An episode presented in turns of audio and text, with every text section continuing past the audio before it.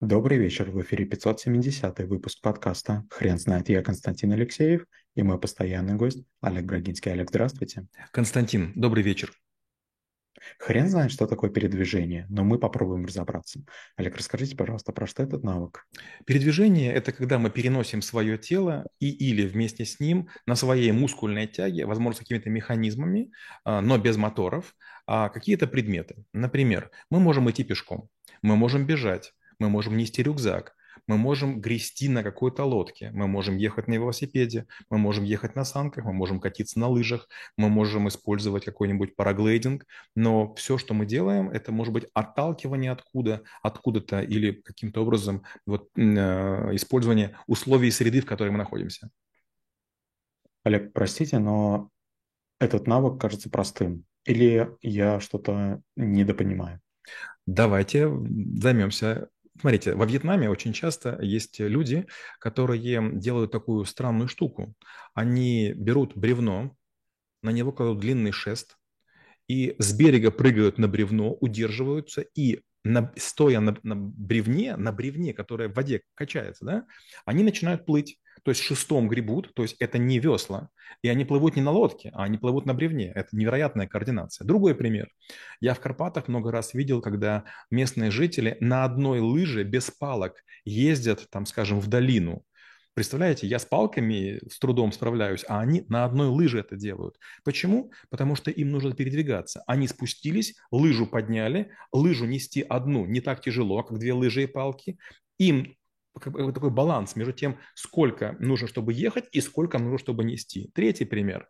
Допустим, мы говорим про каких-нибудь рыбаков, которые там уходят в, в далекие там какие-нибудь там э, реки, где там, или озера. А, в озере течения практически нет. И поэтому вот надо как-то вот там грести этим веслом, и тоже надо рассчитывать, где точка невозврата, что с собой взять. Третий пример.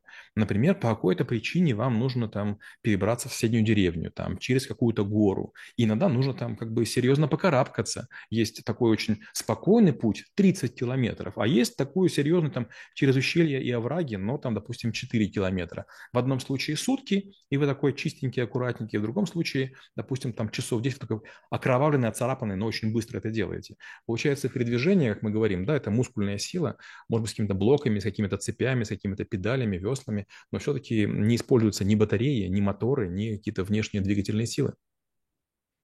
То есть правильно я понимаю, Олег, что передвижение, э, этот навык, это микс а, смекалки, может быть, знания каких-то подручных средств, может быть, а, местности, которая окружает человека. И это, эта совокупность, она и позволяет придумывать самые лучшие а, решения на возникающие вопросы передвижения. Абсолютно верно. Есть много мест, где а, люди надевают коньки не потому, что им хочется покататься, а чтобы зимой пересечь реку. И вот люди, которым там 60-70 лет, чтобы поехать в больницу, когда у них болит, бок, они надевают коньки и срезают дорогу по Байкалу. Другой пример.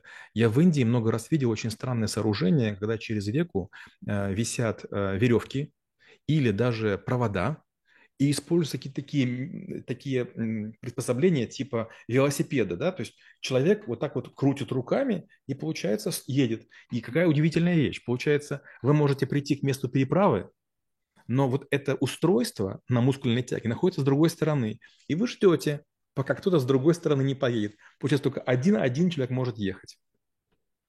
Олег, расскажите, пожалуйста, а как все-таки готовиться к этому навыку? А, то есть перед тем, как а, теоретически возникнет необходимость в передвижении, нужно как минимум узнать, что за местность это будет? И да, и нет. Есть несколько принципов, которые такие очень системные. Например, э, надо все время думать о том, какая у вас есть подошва, какая у вас есть одежда, какая у вас есть поверхность, какие есть опасности. Если мы говорим про Уральские горы, там есть такие каменные лавины, они называются курумы. И если вы попробуете в то время, когда эти камни скользкие, мокрые, по ним прыгать, высока вероятность, что нога соскочит, и вы поломаете ногу. То есть нога залетит в расщелину, и под движением как бы ваше тело пролетит вперед, и нога не выдержит. Если, допустим, мы говорим про песок или там про болото, там другая история. Если вы будете идти, допустим, по песку на Фиджи, то там нога утопает где-то сантиметров на 8. То есть на пляже это здорово, но если вы, скажем, там рыбак или несете тяжелую какую-то ношу, то вы будете еще глубже утопать, вы очень сильно устанете. И поэтому вот надо понимать, какие есть особенности. Например, некоторые люди, которые в пустыню заезжают там на каких-нибудь там машинах, они потом не могут выбраться. Почему? Потому что они не думают о том, что есть вероятность того, что мотор заглохнет. И опять же, допустим, если мы говорим про самолеты, ни один самолет не летает через океан, потому что общая история должна быть такая, что к любой точке а, траектории самолета береговая охрана должна приплыть не более чем до 3 часа. Олег, а насколько усложняется вопрос, когда мы пытаемся решить передвижение группы людей? Намного усложняется.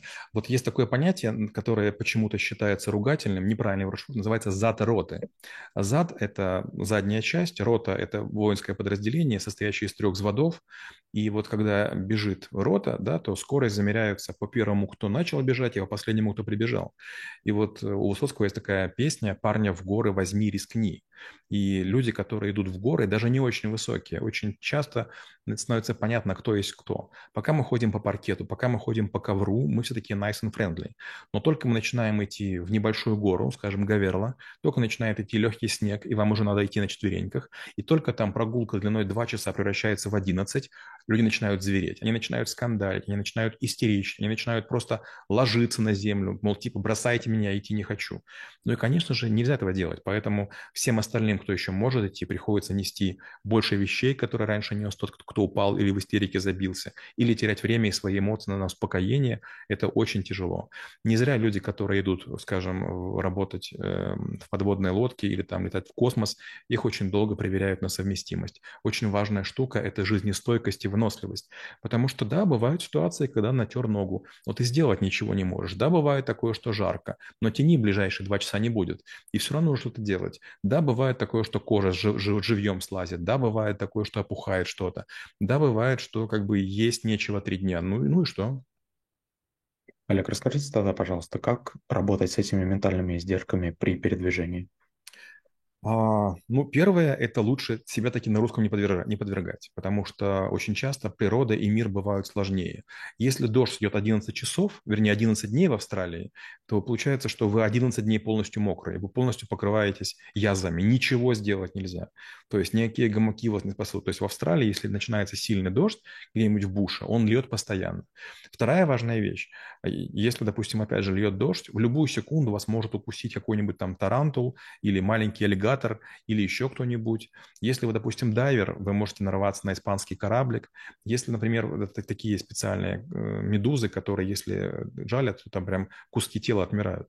А в любую секунду вы можете подвергнуться нападению дикого животного, которому голоднее, чем вас, которого там попытается вас съесть. Ну, в общем, честно говоря, первое, лучше не пытаться. Второе, это примерно понимать опасности. Лучше, конечно, уметь добывать еду и знать, что можно есть червяков, можно есть муравьев, можно пить воду, процеживая ее там определенными способами. Потому что первое, от чего люди страдают при передвижении, это от того, что они начинают понимать, что это тяжелее, чем казалось, и им кажется, что можно порыдать. Знаете, есть такая интересная фишка. Если вы молодая, красивая девушка, вы поныли, и у вас новый iPhone. А вот если вы здоровый мужик, вы поныли, но ничего не изменилось.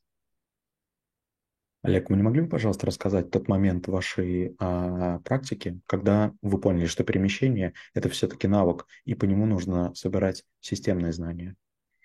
Таких было несколько. В первую очередь это, конечно, автономные походы, когда есть или очень высокие температуры, или очень низкие. Опять же, вот сейчас такую историю скажу. Вы сейчас находитесь в Тбилиси, и я однажды попробовал в Тбилиси э, с местными школьниками поиграть в баскетбол. В общем, закончилось все плохо. Не знаю, пробовали вы или нет, но почему-то оказалось, что после Киева совсем уже другая дыхалка. И там то ли это выше в горах, то ли еще что-то. Но, в общем, очень тяжело получилось. Вторая история – это, например, как я уже намекал, мы когда ходили на Гаверлу, и вместо хорошего дня вдруг начался снег, и восхождение, которое обычно бывает легкой прогулкой, превратилось просто в катастрофу. Не дошло процентов 90 людей, все устали, переругались, и, конечно, потом была команду тяжело собрать. И, наверное, третья история. Я проходил один некий тренинг на островах, где нужно было остров пересечь, и это было очень жарко, а нужно было пересечь его в плавках.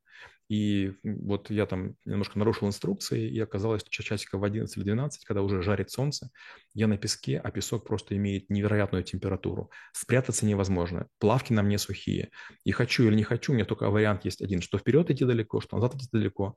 В общем, когда я через там неделю добрался домой, я не только был обгорелый, мне полностью срезали на ногах э, кожу, потому что а, там была непрекращающаяся гематома. То есть там кровь свернулась, и мама думала, что меня пытали и били пятками, были, били пятки по пяткам пал, пал, палками. Но это не так, это просто горячий песок. Олег, тогда расскажите, пожалуйста, как выглядит ваша презентация? По передвижению у нас презентации нет, мы ее не планируем. Дело в том, что раньше, когда э, не было санкций, не было ковида, мы обычно уезжали в лагеря летние, делали сборы. Это мог быть Дахаб, мы делали несколько раз э, на Мальдивах, делали на Бали.